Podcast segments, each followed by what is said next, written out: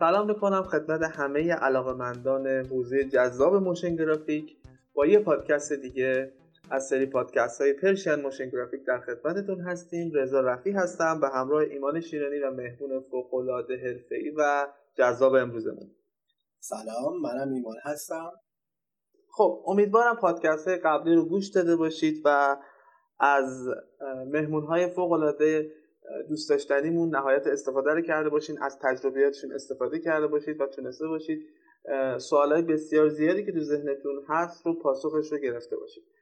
در همون راستا و در ادامه همون مهمون های فوق العاده حرفه‌ایمون و همینطور دوست داشتنیمون امروز به یک مهمون فوق العاده عزیز و کاردرست دیگه در خدمتتون هستیم حامد عزیزی عزیز. که ازش می‌خوام که خودش شروع بکنه تا انشالله سوالات رو ازش بپرسیم حامد جان سلام خیلی خوش اومد سلام رضا جان. منم سلام می‌کنم خدمت شما و ایمان عزیز از راه دور. و امیدوارم خوب و سلامت و خوش باشی. در خدمتتون هستم. ممنون از اینکه من دعوت کردین. و امیدوارم که صحبت های خوب و مفید داشته باشیم و بتونیم حداقل تو یکی دو ساعت که اگر فکر می‌کنم یه ساعت دیگه بشاره اگه اشتباه نکنم. ببخشید صحبت مفیدی باشه برای بچه ها حداقل. حتما همینطوره. ممنون که دعوت ما رو پذیرفتی و امروز در خدمتت هستیم. خب، منه. اگه سلامت باشی. اگر پادکست قبل رو گوش کرده باشی ما اومدیم در مورد مهارت های یک motion designer حالا یا یک motion graphic designer صحبت کردیم. درست با آرمان علیپور در مورد animate و متحرک سازی صحبت کردیم. با رضا انصاری مهارت های سه بعدی صحبت کردیم. البته تو هم دستت پره تو سه بعدی کاملا. اما طبق صحبتی که با هم کردیم امروز می‌خوایم راجع به بحث graphic design صحبت بکنیم و حالا اون چیزهایی که توی motion graphic هست البته می‌دونم خیلی گسترده است اما قبل از هر چیزی می‌خوام اول یه مقدار از خودت بگی که بگی چند سالته چی خوندی از کی وارد شدی و همین چیزهای عمومی که فکر می‌کنم خیلی برشون جذاب باشه. عرض به خدمتت که من خب حامد اسیسی هم 33 سالمه و عرض به خدمتت که از هنرستان گرافیک خوندم تا کارشناسی و بعد دوباره کارشناسی ارشد گرافیک خوندم. و عرض به خدمت اگر بخوام بگم از کی شروع کردم فکر می‌کنم به حداقل بحث motion graphic که حالا بحث graphic design که خب از هنرستان عرض کردم خدمتت. بحث motion graphic شاید از سالهای مثلا 82 3 شروع شد آشنا شدم و در واقع با حالا یه خاطره هست که می‌تونم براتون بگم که خیلی جذاب بود و وارد این حوزه شدم. عرض به خدمت شما که این خاطره جالب برای خود من حالا شاید نمی‌دونم برای بچه ها هم جالب باشه. من تو خوابگاه زمانی که در واقع دانشگاه کارشناسی گرافیک میخوندم توی پروسه حالا درسی و دانشگاهی و کارهایی که حالا بیرون می‌کردیم خب گرافیک و بقول معروف گرافیک fix و پوستر من زیاد کار کردم. حالا طراحی و گرافیک در واقع پوستر و design. زیاد کار کردم. اینها در واقع یک روزی تو خلوت خودم نشسته بودم با این پوسترها ور می‌رفتم و هی اینا رو نگاه می‌کردم و این جالبه که تعداد و فریم های زیادی از موضوعات مختلفی داشتم که خیلی اتفاقی نرم افزار Movie Maker Windows باز کردم. یکی از اینا رو load کردم توش و و این خود به خود پروسه شکل گرفت توش که متوجه شدم می‌تونی شما این فریم ها رو کنار هم بچینی و در واقع اینا رو متحرک کنی. و این پروسه ناخواسته شروع شد و برای من خیلی جذاب بود که من می‌تونم بعدها اینا رو روش موزیک بذارم در واقع براش دیورشن تعیین کنم و بعد خروجی بگیرم به صورت یک ویدئو. ولی در صورت که نمی‌دونستم این ویدئو اسمش چیه و به این کار چی میگن. این پروسه طولانی شد و ادامه دار شد و من هی با خودم کلنجار می‌رفتم تا اینو بتونم بفهمم این جریان چیه اصلا؟ این چی میگن؟ تا با دوستانی آشنا شدم که خب تو حوزه در واقع برودکست و تلویزیون کار می‌کردن و لطف داشتم به من دعوت شدم و رفتم با شبکه پرستیوی همکاری کردم تو همون سالها تو بحث گرافیک دیزاین و در واقع گرافیک چاپی که برای تلویزیون یک بخشهایی رو طراحی می‌کردیم و از ورودی من به این فضا تو حالا بخش خبر تو پلتفرما یا در واقع اون دپارتمان های مختلف که وجود داشت گرافیک های متحرکی که من به صورت آنلاین یا به صورت خبری که در واقع رو air بود رو تلویزیون های های در استودیو و حالا پخش می‌دیدم motion graphic هاش و اون انیمیشن ها واقعا منو جذب و مبهوت خودش کرده بود که و اصلا فکر نمی کردم بتونم یه چیزی رو تو این سطح ببینم و ببینم که خب این فضاها و این کارهایی که ساخته میشه اصلا چیه و دقیقا از یه جایی شروع شد که خب شاید یکی از خوششانسی های من تو بحث motion graphic و آشنایی با این حیطه از یه جای خیلی high quality شروع شد که من رفتم و پی‌ش رو گرفتم با پرسجو و در واقع با آشنایی با دوستانی که تو این زمینه تو اون سالها کار می‌کردن. با نرم افزار After Effects آشنا شدم و بعد یواش یواش این پروسه طولانی شد. ادامه دار شد ادامه دار شد تا اومد و با شناختی که نسبت به کلیت ماجرای broadcast پیدا کردم و motion graphic خبری و motion graphic تلویزیونی ident تلویزیون رو در واقع درک کردم و به سمتش رفتم با تمرین و بقولی با سرچ های مختلف تو اینترنت و سبک و سیاق هایی که وجود داشت و رصد کردن تلویزیون های مختلف و گرافیک های مختلف. اونجا من با گرافیک متحرک تلویزیونی آشنا شدم و این علاقه ای شد که من در واقع تو این سالها بتونم تو این حوزه فعالیت کنم. چه جالب. راجب خودت که گفتی که از سوالای من چرا داری کار برودکست می‌کنی؟ که خودت هم گفتی که اصلا خیلی حالا من خودم چون از بحث کودک و تکنیکال خیلی وارد این قضیه شدم خیلی طول کشید تا یه چیزای دیگه رو تو بحث آرت وارد بشم. اما یکی از دلایل انتخاب ما تو این حوزه این بود که تو خودت گرافیک خوندی و کاملا از آرت وارد تکنیک شدی و فکر می‌کنم من حداقل اینجوری حس کردم بچه‌ای که از آرت وارد بحث حوزه technical شدن خیلی موفق تر بودن. چون دانش هنری خیلی مهمتره به نظرم. شما لطف داری. نظرت؟ آره دقیقا. حالا اگر شما لطف دارید من خودم فاکتور بگیریم ولی خیلی از کسایی که من حالا تو بحث سالهای اخیر الان دارم میگم حالا اون پروسه رو در واقع به نظر من هم باید خیلی ها طی کنن حداقل برای بخش motion graphics چون با خیلی از آرتیست هایی که من حداقل به لحاظ بین المللی تو سطح بالایی هن تو جهان. تو یه وقتایی مثلا باشون صحبت کردم زمانهایی یادم میاد که سالهای 82 83 که من این فضا رو شناخته بودم با Behance آشنا شده بودم پروفیولی ساخته بودم و می‌خواستم فعالیت کنم مثلا میگم با چه می‌دونم آندر سرکین پیام می‌دادم اصلا جواب منو نمی‌داد. مثلا نگاه می‌کرد seen می‌شد ولی اصلا انگار نه انگار که شخصی به این پیام داده. بارها و بارها ایمیل به آدم های مختلف مثلا به الکس میخایلوویف و آدمایی که من واقعا میپرستیدم اینا رو و می‌دیدم که خب من چجوری باید به سمت این فضا برم. الان که با اینا مثلا تو این فضا در واقع حالا آشنا شدم یا مثلا بعضی وقتا میرم یک هوب بیانس هم باز می‌کنم شگفت زده میشم که مثلا سرکین اومده یه کار منو لایک کرده. بعد من میرم در موردش باش صحبت می‌کنم و جوابمو میده می‌بینم پس باید به یه سطح و لولی واقعا برسی تا حسابت کنن. اگر نه به قولی انگار نه انگار که شما تو این حوزه هستی. و برام جالبتر این که بعد متوجه شدم شرکت بزرگی مثل مثلا اینتری Design که من عاشق کاراشم میپرستمشون تو بحث حوزه broadcast و فکر می‌کنم رو دست اینا تو دنیا وجود نداره. حداقل تو بحث broadcast design به لحاظ concept به لحاظ اون فضای کاری که انجام میدن.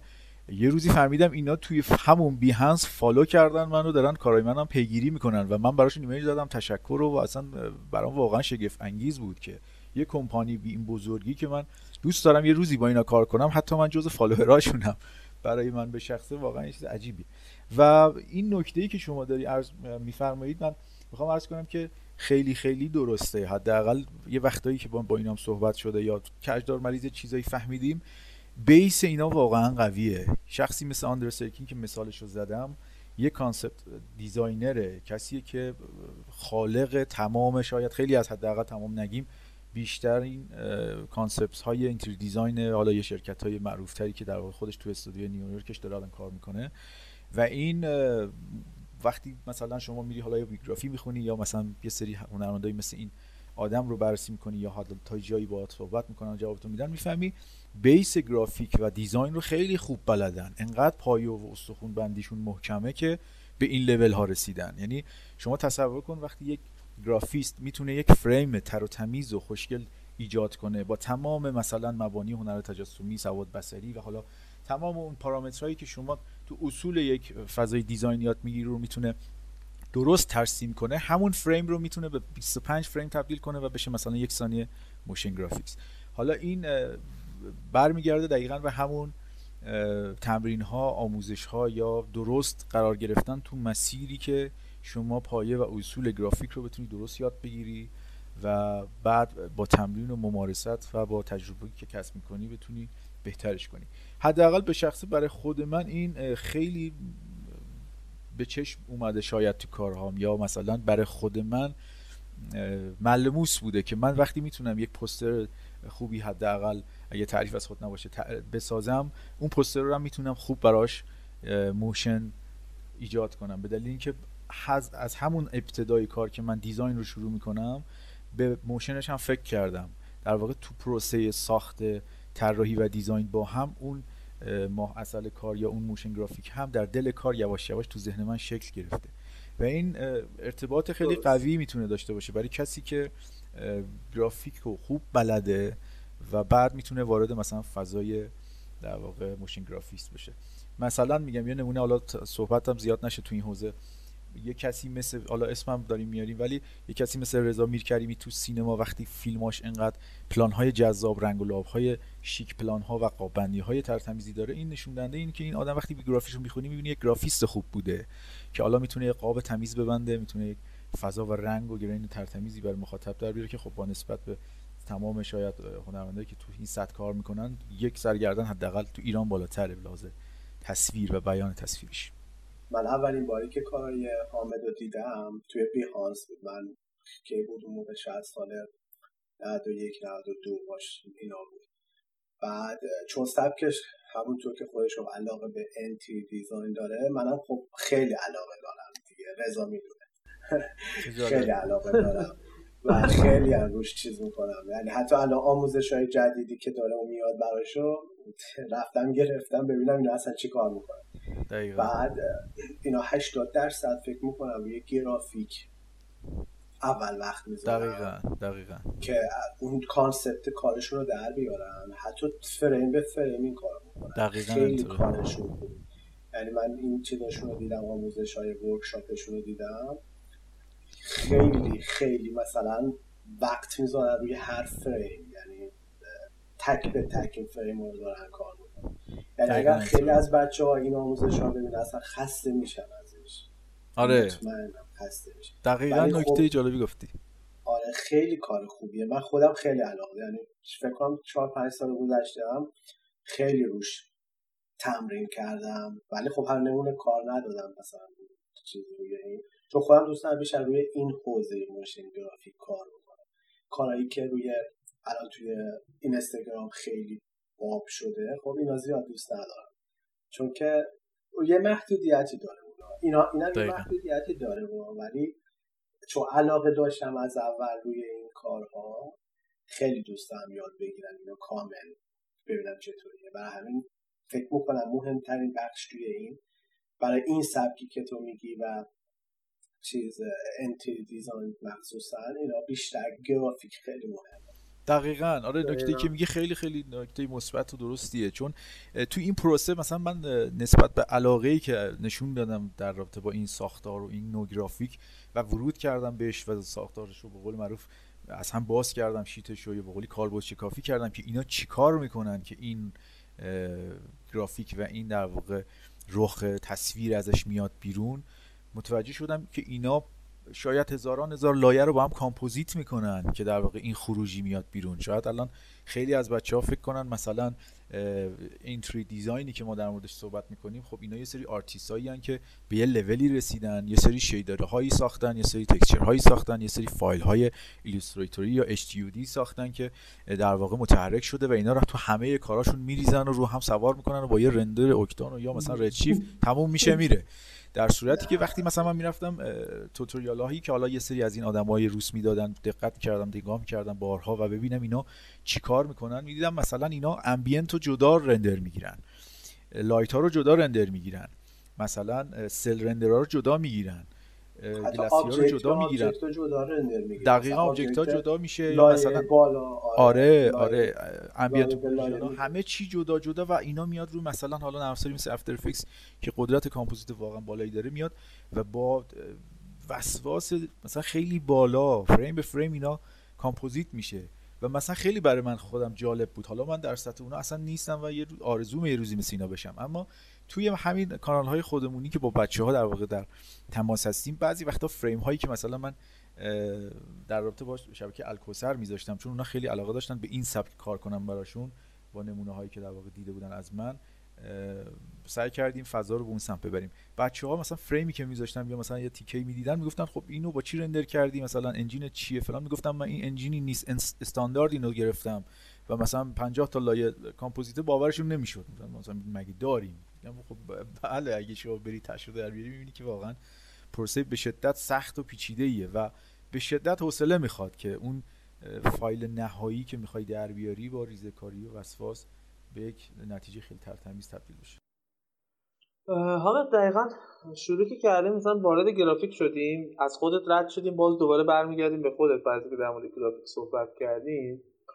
انقدر این گرافیک گسترده است که هرچی میری تو دلش واقعا مثل بقیه چیزا. ولی گرافیک چون هی از مدل های مختلف و جاهای مختلف اومده داخلش خیلی گسترده شده. و بچه‌ای که موشن گرافیک کار می‌کنن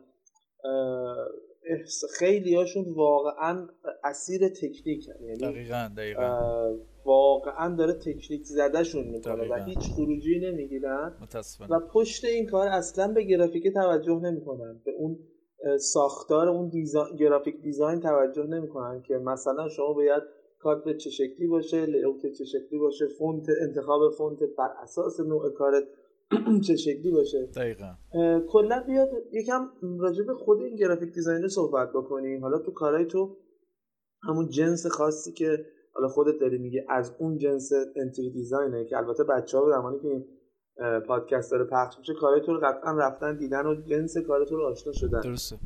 می‌خوام یکم راجع به کلیت graphic design توی motion صحبت بکنیم. چون ما فکر می‌کنم حمید ابراهیم گفت که دیگه به اونهایی که کار چاپی می‌کنن اون سر دنیا شرکت های تبلیغاتی بزرگ دیگه خیلی بهشون اهمیت داده نمیشه. یعنی graphic designer ی که نتونه motion بسازه دیگه فایده نداره. یا حتی من فکر می‌کنم این motion designer ی که نتونه گرافیک رو بشناسه دقیقا. خیلی نمی‌تونه موفق باشه. دقیقا همینطوره. خودت شروع کن از اونجایی که فکر می‌کنی شروع کننده برای بچه ها رو که دارن تازه وارد این کار بشن خودت هم گرافیک حتما. چی باید چی رو باید برن سراغش graphic design چیه توی این جریان motion graphic design؟ عرض به خدمت چشم نکاتی که گفتی دقیقا همینطوره. هم, هم حمید عزیزی که در واقع تو live ش صحبت هم که کرده بود نکات درستی گفته. واقعا الان حداقل بحث art یا حداقل بحث design به سمتی رفته توی فرمت های motion و motion graphic ی حالا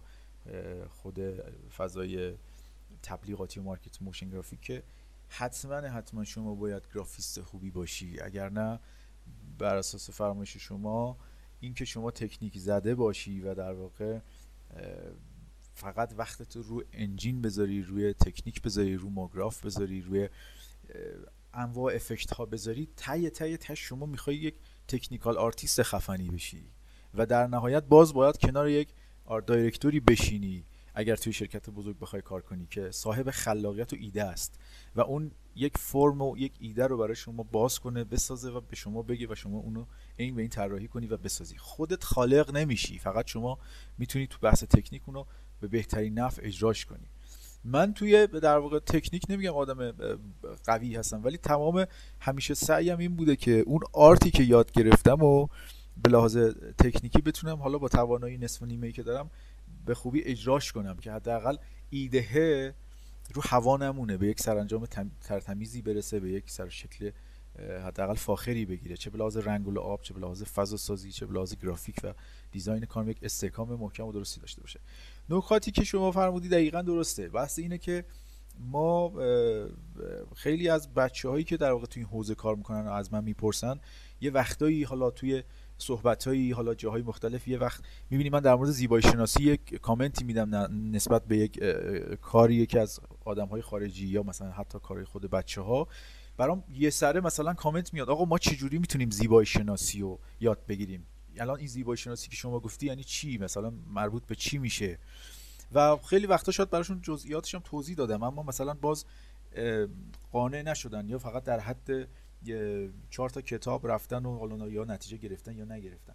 اما اینکه بحث art رو واقعا باید اصولی و دقیق یاد بگیره یک آرتیست اگر می‌خواد تو حوزه خلاقیت و تولید کار کار بکنه به عنوان کسی که می‌خواد حالا گرافیست باشه motion گرافیست باشه اصولش رو واقعا باید بره دقیق یاد بگیره که آقا design یعنی چی؟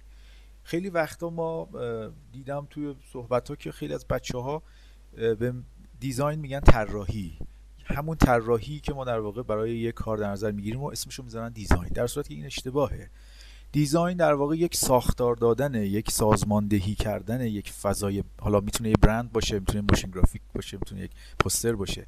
طراحی یک بخشی از شاخه های دیزاینه. یعنی در واقع شما با ساز سازمان دادن یا ساختار ساختن برای یک در واقع مفهوم تصویری یا حالا محتوایی می‌تونی با کمک خلاقیت و منطق به یک درکی برسونیشون فضا رو که به دیزاین تبدیل بشه. یعنی هر چیزی که شما خلق می‌کنی چه با علم چه بدون علم این اسمش دیزاینه. ولی وقتی خلاقیت چاشنیش میشه تو حداقل تو بحث گرافیک گرافیک دیزاین معروف میشه. برای اون حالا فضای مهندسی و ساختاری که وجود داره توش. و برای معنی خاص و مفهوم خاصی شما یک ساختاری میچینی یک فضای سازماندهی ایجاد می‌کنی که طراحی که بعدا روی کاغذ میاد از دل اون تعریفی که برای دیزاین به وجود اومده ساخته میشه. حالا این در واقع یک نوع هدایت کننده است. هدایت کننده خلاقیت به سوی یک هدف. شاید design اینجوری اگه بخوایم خیلی ساده در موردش صحبت کنیم که ساختارهای مختلفی داره. یعنی یک structure ی داره که اینو شما باید بری بشناسی. تو این design کتاب یک چیزه design type design یک چیزه مثلا poster design یک چیزه. و این design حالا تو بحث motion graphic چه اتفاقی براش میفته این یک مثلا شاید چالشی که خب خیلی اصلا بهش توجه نکرده باشن. می‌دونی چی می‌خوام بگم؟ این که مثلا شما بحث دیزاین رو که درست بشناسی بعد از اون باید بیای به یه سری پارامترهایی می‌رسی که اونا در واقع تعیین کننده و ساخت تشکیل دهنده این ساختار دیزاینن. مثل این چی؟ مثل اینکه مثلا شما پروژه‌ای که به سفارش میدن اولین قدمی که در میداری تو بحث دیزاین که این تعریف شده است تو بحث بین المللی حداقل من چیزی که این برابر تو رفرنس ها خوندم به نظرم تعریف شده و درست باشه. حالا اگرم اشتباه می‌کنم دوستان ببخشن. اینه که شما باید به یک کشف و شهودی برسی برای اون ایده برای اون concept ی که می‌خوای بهش دست پیدا کنی برای مثلا motion graphic یک برند مثل Nike مثل هر چیزی کوکاکولا. این داده ها و در واقع چیزهایی که میری دنبالش و concept هایی که پیدا می‌کنی و جمع آوری می‌کنی میاری میشینی کنار هم میچینی و تصمیم می‌گیری آقا چه،, چه چیزی جذابه که من در مورد اون ایده به سمتش برم و اونا رو باز کنم. بعد این ماجرا شما می‌رسی به یک قسمتی که مثلا بهش میگن تعریف که این تعریف کشف و شهودت رو باید حالا عینیش کنی. بخش دیزاین یواش یواش از اینجا وارد میشه. که اون احتمالات و اون در واقع اطلاعاتی که شما دریافت کردی و باید حالا بهش معنی ببخشی. که اینا چه چیز مهمی رو می‌خوای بهش در واقع بر بهش بررسی کنی؟ اولین قدمت چیه؟ هدف نهایی تو قایت و تارگتت چیه؟ و اون باگ ها و پیچیدگی هایی که تو پروژه وجود داره چیه؟ بعد این تعریف شما به یک ساختاری می‌رسی که اون ساختار اولیه و نسخه اولیت شکل گرفته که اینا رو حالا باید توسعه بدی و با آزمون خطا به یک فریم به یک concept به یک نمونه طراحی شده برسی که در واقع اینجا طراحی وارد میشه.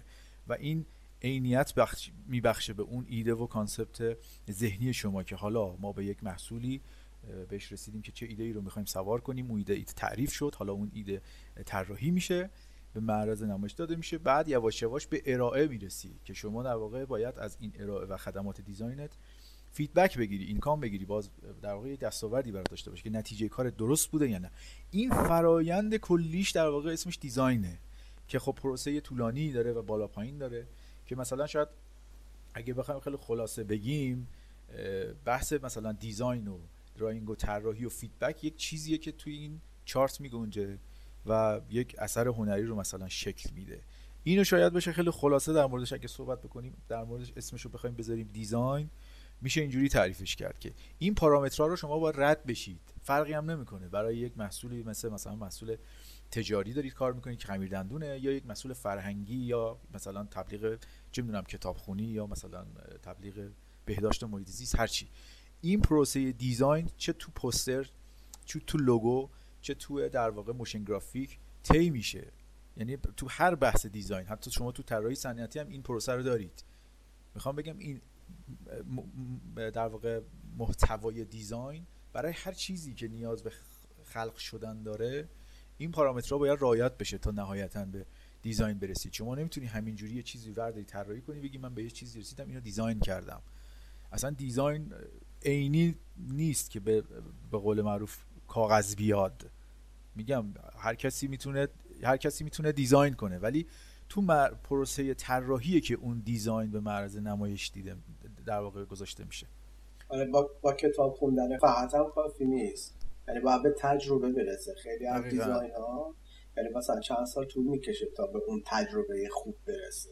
یعنی صرفا خوندن چهار کتاب که بخواد به این نتیجه برسه که دیزاین الان خوبه کافی نیست. شاید بهش اصول یاد بده ولی آره. توی چند سال آینده می‌تونه مثلا تجربه بهتری داشته باشه. دقیقا. و این این نکته ای که ایمان جان درست میگی و من خیلی وقتا کم میبینمش. و فکر می‌کنم خیلی نیازه. من خیلی وقتا مثلا تو همون workshop ی که در مورد demo reel داشتیم با دوستانی که زحمت کشید از خود در واقع رضا و بچه های دیگه یه وقتایی مثلا صحبت می‌کردیم بچه ها علامت سوالن که ما اومدیم توی workshop demo reel و چرا در مورد design طراحی داره صحبت می‌کنه.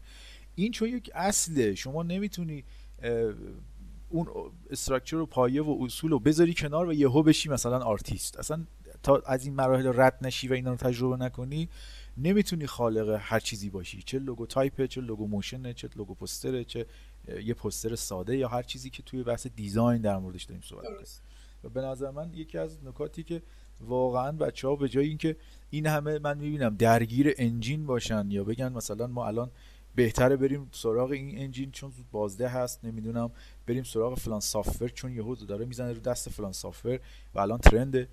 اینها چیزاییه که شما با تمرین و ممارست یا مثلا یک بازه زمانی وقت گذاشتن بهش خواهید رسید. ولی اگر شما خدا هم بشی تو تکنیک زیبایی شناسی ندونی نمی‌تونی از سر خلق کنی. فقط یه technical artist خیلی خیلی قوی هستی و ایده نداری. همش دنبال اینی که مثلا یکی ایده بهت بده و یه چیزی رو بتونی بسازی. و باز وقتی می‌سازی توش میمونی چون کسی نیست راهنماییت کنه که خب ادامهش چی؟ بعدش چی؟ پلان بعدیش چی؟ خروجی آخر چی؟ بله درست. حامد یه تعریف جالبی از یکی از اساتید شنیدم. یادم نیست کی بود. شاید مجید کاشانی بود نمی‌دونم. فکر کنم مجید کاشانی بود. که من همیشه واقعا به خاطر چیزی که ازش گرفتم هر جا ببینمش هم براش آرزو موفقیت می‌کنم و تشکر می‌کنم.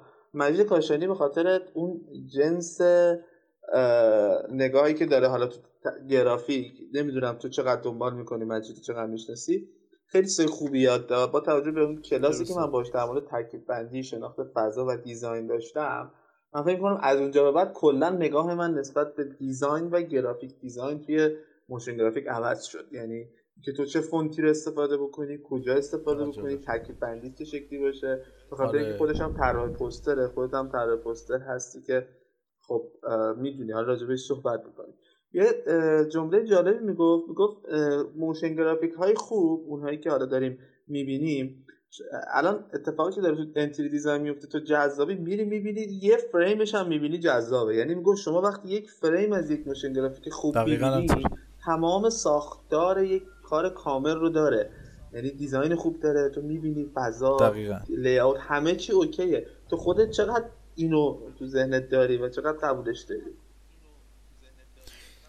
خیلی خیلی نکته خوبی گفتی رضا جان. به خاطر اینکه مطمئنا هم شما هم ایمان عزیز شاید خیلی وقتا دقت کرده باشید. حالا من به نوعی مثلا بحث خودم رو میگم یا شاید حالا بحث اینتری دیزاینی که مطرح کردید آدم واقعا در مورد اونا که صحبت می‌کنه مو تنسیخ میشه. اما من خیلی آرزو که شبیه به اونا بشم. حالا چقدر رفتم تو مسیر درست دارم میرم یا غلط اونو دیگه دوستان شماها و کسایی که دارن کار منو می‌بینن feedback شو باید به من بدن. اما نکته که وجود داره دقیقا این اصل من بهش رسیدم. کی؟ زمانی که یک concept طراحی می‌کردم برای مثلا یه هویت بصری تلویزیونی. و این یک هویت بصری تلویزیونی یک فریم میساختم که تمام اون اتفاقایی که توی motion قرار بود بیفته رو توی یه فریم نشون می‌دادم. و اون فریم رو وقتی من مثلا share می‌کنم یا به شما نشون میدم شما نمی‌تونی بفهمی این فریم اول کاره یا فریم آخر کاره. ولی خب اون جذابیت هایی که در واقع توی کار به شما میده یک فریم تر و تمیز و با ساختار مناسب. انقدر برات جذابه که وقتی یک فریم تک رو می‌بینی مثل پوستر که برات جذابیت داره دیدنش خب وقتی تصور می‌کنی این motion بشه چه اتفاقی میفته تمام این رنگ و لعاب ها این نورها shine ها این object ها وقتی قرار animate بشن و تو هم morph بشن و به یک ساختاری تبدیل بشن اون موقع ببین توی 25 فریم یا حالا یک ثانیه یا حالا 15 ثانیه چه اتفاق عجیب غریبی میفته این همه لایه که با هم تکون می‌خورن جابجا میشن و واقعا شگفت انگیزه حداقل برای خود من. به خاطر همین دقیقا همینه. یعنی این بحثی که ایمان عزیزم گفت واقعا تو بحث حالا فرمتی که اونا دارن کار می‌کنن از فریم شروع می‌کنن. از یک concept از یک fix frame که توش اصل گرافیکه. یعنی تمام اون مبانی هنری تجسمی رو شما از بحث نقطه و خط و سطح و حجم و تعادل و هزار و یک آیتمی که توی هنری تجسمی وجود داره و بحث زیبایی شناسی رو می‌بینی و اصلا می‌تونی خودت تصور کنی. کسی که motion graphist ه می‌تونه با یک دیدن یه فریم تصور کنی که الان اینا تو 10 تا فریم بعدی چه اتفاقی برای این object ها میفته این رنگ ها چجوری میرن؟ چجوری morph میشن؟ این shine ا چجوری شکل می‌گیرن و ظاهر میشن و یا حالا مثلا غیب میشن؟ و این نکته یه که خب نشون میده پس اینا روی بحث گرافیک به شدت دارن قوی و درست کار می‌کنن که وقتی شما 15 ثانیه یک motion graphic اینطوری دیزاینی یا حالا هر شرکت خارجی که تو این حوزه قویه داره کار می‌کنن می‌بینیم مبهوت میمونی میخکوب میشی آچمز میشی و بارها هی می‌زنی اینو play می‌کنی و فریم به فریم نگاش می‌کنی. برای اینکه انقدر لذت بخشه اون detail ها و جزئیاتی که کار کردن و وقتی شما هر فریم رو نگاه می‌کنی می‌بینی هر فریم یه قاب عکسه یک نقاشیه. انقدر دقیق همه چیز سر جاشه میگی اینا چند ساعت وقت گذاشتن رو این کارا؟ چند نفر نشستن کار کردن تا این کارا در اومده و این زیبایی توی 15 ثانیه شما یهو این همه داده و اطلاعات به جلو چشت میاد و بلافاصله هم میره. یک حس خوب فقط برای شما میمونه. نمی‌تونی تعریفش کنی نمی‌تونی توضیحش بدی. چی بود چی اومد چی رفت چی مرف شد چی با چی ادغام شد. ولی اون حس و اون پیامه رو با بهترین شکل ممکن بهت نشون میده. یه چیز خیلی جالبی دیگه هم که کاراشون داره خب همون اک... که گفتی یه فریم عکسه خیلی دوربینم خیلی آره آره. دقیقا دقیقا مثلا لنزهایی که استفاده می‌کنن. یعنی خود یکی از مهارت هایی که توی motion graphic و هنرهای تجسمی خب فکر کنم عکاسی جز همون باشه دقیقا همینطوره. یعنی این ببین الان خود انتری دیزاین اگر کسی بخواد کارشو ببینه شاید با هشت مورد نه مورد اون مهارت که ما تو جلسه اول گفتیم و بلد باشه تا بتونه این کار آره دقیقا دقیقا. حالا اون بحث مثلا مهارت هایی که توی فضای technical art وجود داره بماند. تو بحث تکنیک هم دقیقا همین مثالی که شما زدی درسته. یکی از بارزترین نکاتی که توی حداقل motion graphic های broadcast خیلی مطرحه و بارزه چرخش دوربین ها زوایای مختلف دوربین ها و این ادغام دوربین ها با همه که شما اون morph تصویر رو متوجه نمیشی اون کات ها رو متوجه نمیشی که چجوری دوربین ها جابجا شدن عوض شدن و اینا به شدت پیچیده است که توی حداقل motion graphic خیلی خیلی خیلی جذابیت داره این کنترل و در واقع اشراف داشتن به دوربین که بتونی چش بیننده رو تا آخرین فریم با خودت همراه کنی بدون هیچ آکسانی بدون هیچ مثلا ضربه و کاتی که در واقع اون زهر کار رو با دوربینا بگیری و نفهمه که کجا morph شد کجا کات خورد کجا جابجا شد. اون transition هایی که مثلا استفاده می‌کنن خودش چندین بگم شاید سال هر کسی مثلا نیاز داره که به اون transition برسه. آره آره. اما چیز جالبی گفتی. حالا حالا می‌خوام این سوال از تو بپرسم. ببین الان ما خیلی گرافیستا داریم که گرافیست چاپی هن. یعنی fix frame کار می‌کنن. خیلی وقتا چالشی بود بین حالا ما و دوستامون حالا اونایی که بیشتر کار کردن اینکه واقعا این گرافیست چاپی نمی‌تونه motion گرافیست خوبی باشه. به دلیل اینکه واقعا ساختار متفاوته. به نظر خود من ساختار متفاوته تو هم نظر تو بگو.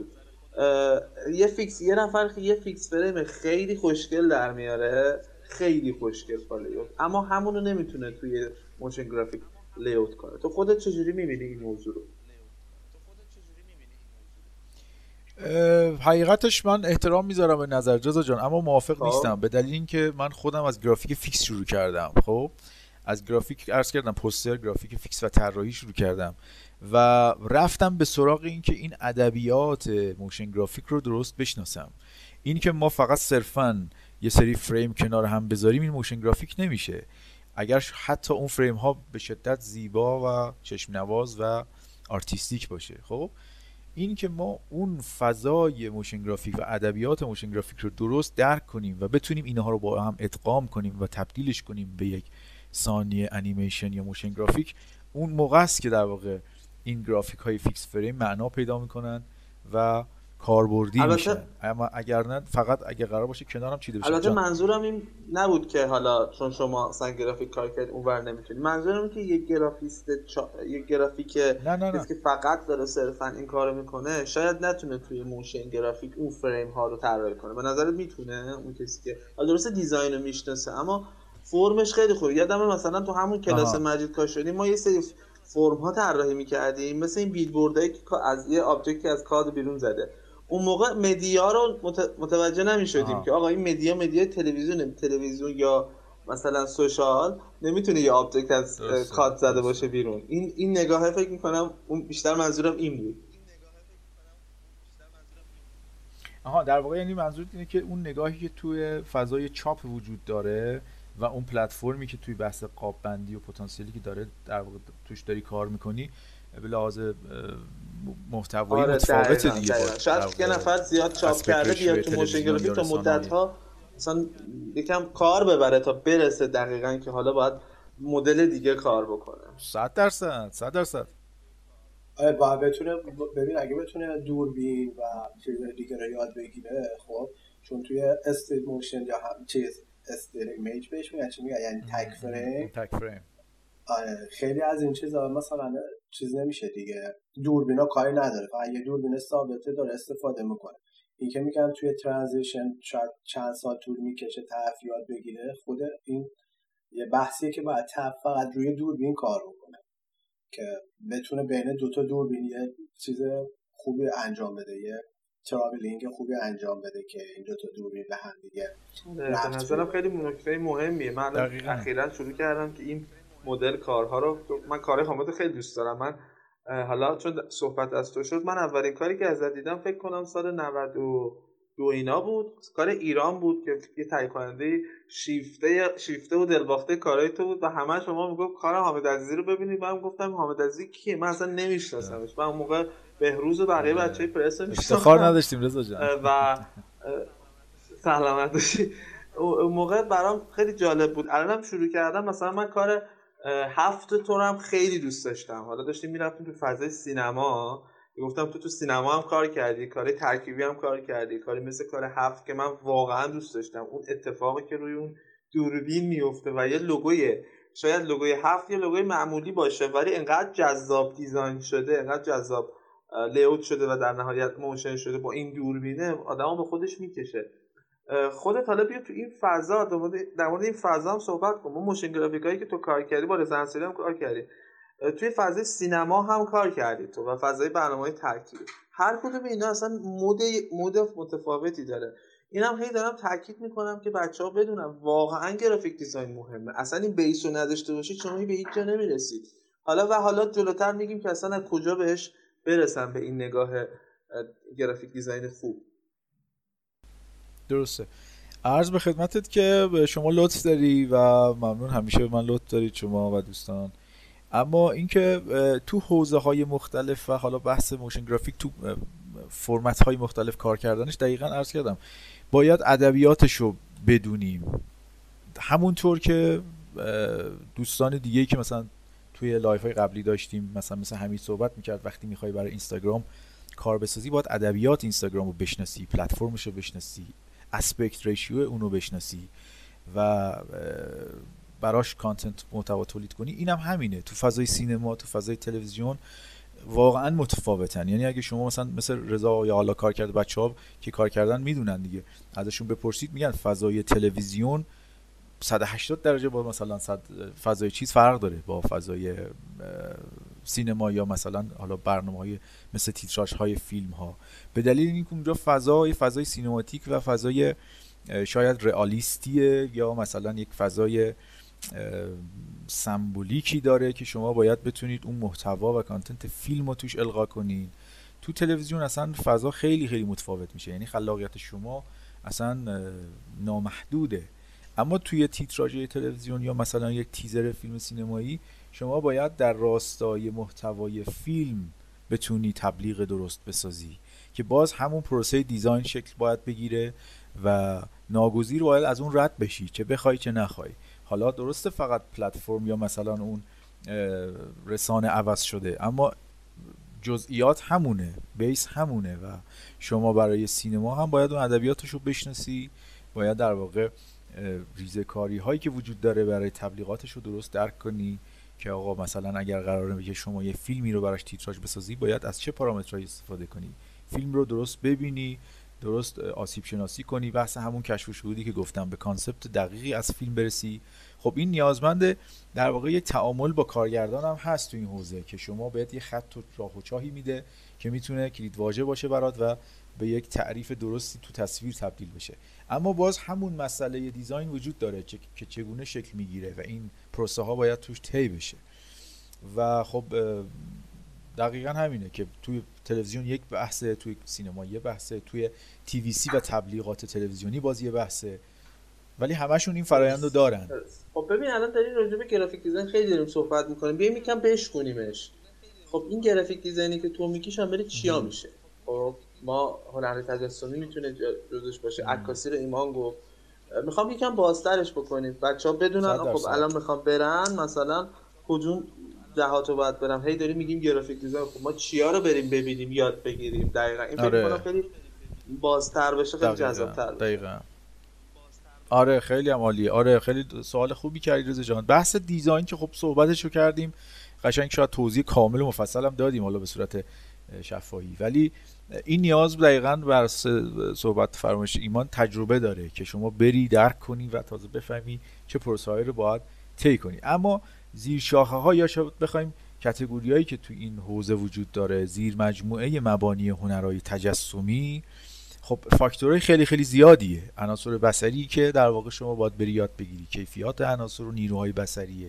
که اینا باز پارامترها و شاخه های جدا میشه. مثل مثلا عرض کردم نقطه خط. سطح رنگ شکل بافت نمی‌دونم اندازه تیرگی کنتراست روشنی. حالا تو بحث مثلا نیروهای بصری که در واقع تو کمیت و کیفیت یک اثر هنری تاثیر داره مثل تعادل مثل تناسب. عرض به خدمتت مثل هماهنگی بین object ها و عناصر مثل کنتراست مثل حرکت مثل تمپو ضرب و ریتم. اینا در واقع همش فاکتورهاییه که بچه ها باید بدونن یعنی بشناسن. وقتی شما توی صفحه سفید یه نقطه می‌ذاری به عنوان یک کاراکتر یا object چجوری توی اون پتانسیل صفحه از پتانسیل اون قاب استفاده می‌کنی و اونو تعادل براش ایجاد می‌کنی؟ وقتی شما یه نقطه می‌ذاری توی صفحه شما اون نقطه رو ایزوله می‌کنی. چشم ناخواسته به اون سمت می‌بری. چون اگر بخوایم یک صفحه قاب سفید و یه background خالی در نظر بگیریم اون نقطه رو یه object چشم ناخواسته به سمت اون کشیده میشه. شما چه جوری می‌تونی با یک کار دیگه ای با یک object دیگه ای با یک خط دیگه این تعادل رو ایجاد کنی و یک motion graphic بسازی؟ چه جوری می‌تونی این نقاط رو با هم جابجا کنی در سطح باهاشون با رنگ ها بازی کنی؟ مثلا حالا و تناسباتی ایجاد کنی که تناسبات طلایی توش به شکل درستی دیده بشه. مثل تناسبات طلایی که تو نقاشی های رنسانسه. می‌دونی چی می‌خوام بگم؟ اینا رو وقتی شما تو فریم بتونی درست در بیاری تو motion graphic هم می‌تونی. بحث بعدی مثلا تئوری های رنگه. رنگ یکی از مقوله های خیلی مهمه تو کار motion graphic. یعنی شما اگر یک motion graphic رو سیاسفید ببینید جذابیت داره. ولی وقتی با رنگ می‌بینی این صد چند برابر میشه صد چندان میشه. چون رنگ ها در واقع هویت هایی دارن که به کار میدن و اون هویت ها خب اثرات ذهنی درستی می‌تونه داشته باشه. می‌تونم غلط باشه اگر درست استفاده نشه و مخاطب رو اتفاقا زده کنه. اینا خیلی مهمه که شما بری مفهوم رنگ رو بشناسی. اصلا تئوری رنگ چیه؟ رنگ های اصلی چی هن؟ رنگ های ثانویه چی هن؟ مثلا رنگ زرد قرمز آبی رو فقط بشناسیم. همین خب تفاهم اینا چیه؟ رنگ های درجه دو چیه؟ چه کاربردایی دارن؟ خب هارمونی رنگ چیه که مثلا ما وقتی در مورد رنگ از چرخه رنگ ایتن صحبت می‌کنیم میگیم بچه اگر بتونید رنگ هاتون رو بر اساس استاندارد استفاده کنید کار جذابتری دارید یه کار اصولی تری دارید تا اینکه فقط بخواید دلی و حسی انتخابش کنید. اون تاثیر داره اما وقتی یک رنگی کنار یه رنگی معنا پیدا می‌کنه مطمئنا تو انتقال پیامش هم اثرات ذهنی درستی می‌ذاره به مخاطب. وقتی شما یک رنگ نارنجی می‌ذاری مکملش میطلبه که آبی باشه. نمی‌تونی به کنار رنگ, رنگ نارنجی که مکملش آبی بنفش بذاری قرمز بذاری. اینا تعریف داره و این تعریف هاست که توی کارها جذابیت ایجاد می‌کنه. وقتی اینا رو موشکافانه بهش بررسی می‌کنی می‌بینی تو تمام کارهای خارجی هست. یا کارهایی که بین المللی و واقعا ترندن یا مثلا اپریشیت شدن جاهای مختلف یا کسی داره اینا رو باز می‌کنه و صحبت می‌کنه. من یک جلسه آموزشی از همین آندر سرکین دیدم. در مورد فریم هاش صحبت می‌کرد که تداخل رنگ هایی که به وجود آورده بود. مثلا در مورد رنگ های مونوکروماتیک صحبت می‌کرد که تک رنگن چجوری اینا رو با رنگ های آنالوگ یا مثلا رنگ هایی که با هم ادغام میشن و تک رنگ هایی که کنار هم هم خانوادن میشینن ادغام می‌کرد صحبت می‌کرد که آقا من توی کارم وقتی می‌خوام برم سراغ رنگ های هم خانواده تو چرخه رنگ ایتن اینا مشخصه. وقتی شما سراغ قرمز میری رنگای تک خانواده و کنارش میشه نارنجی و زرد و مثلا حالا با توناژ رنگی زرشکی. نمی‌تونی آبی بذاری کنارش. اون دیگه میشه رنگ سرد و گرم اینا رو اگه ندونی توی کار خب درست نمی‌تونی پیامو انتقال بدی. این چی می‌خوام بگم؟ یعنی تو حتی فریمم به مشکل می‌خوری چه برسه به بحث مثلا متحرکش. خب بحث رنگ پیچیده است. مسائل مختلفی داره که حالا خیلی بالا پایین داره. بحث بعدی شاید مثلا تو بحث هنرهای تجسمی می‌تونیم در مورد مثلا فونت و typography صحبت کنیم شاید. بحث typography یکی از خیلی خیلی مهمترین آیتم هایی که خیلی تأثیر گذاره توی زیبایی شناسی و انتقال مفهوم و پیام اون تکس مثلا یک برنامه یک کالا یک برند. حالا حتی می‌تونه یک calligraphy باشه می‌تونه یک typography درست حسابی و استخوندار باشه. فرقی هم نمی‌کنه. حالا این, این که بچه ها بتونن برن typography رو بفهمن بشناسن که چیه calligraphy چیه خوشنویسی ما چیه. الان توی بحث مدرن typography هنرمندای مدرن اومدن خیلی خیلی فراتر رفتن. یعنی به یک سبک و سیاق های جدیدی رسیدن که مثلا شکل ها رو تغییر میدن بهش میگن déformation یا اومدن مثلا اغراق های ایجاد کردن تو فرم typography که بهش مثلا میگن exaggeration یا ساده سازی حتی که مثلا حروف رو انقدر آنالیز و ساده می‌کنن که مثلا stylization میشه.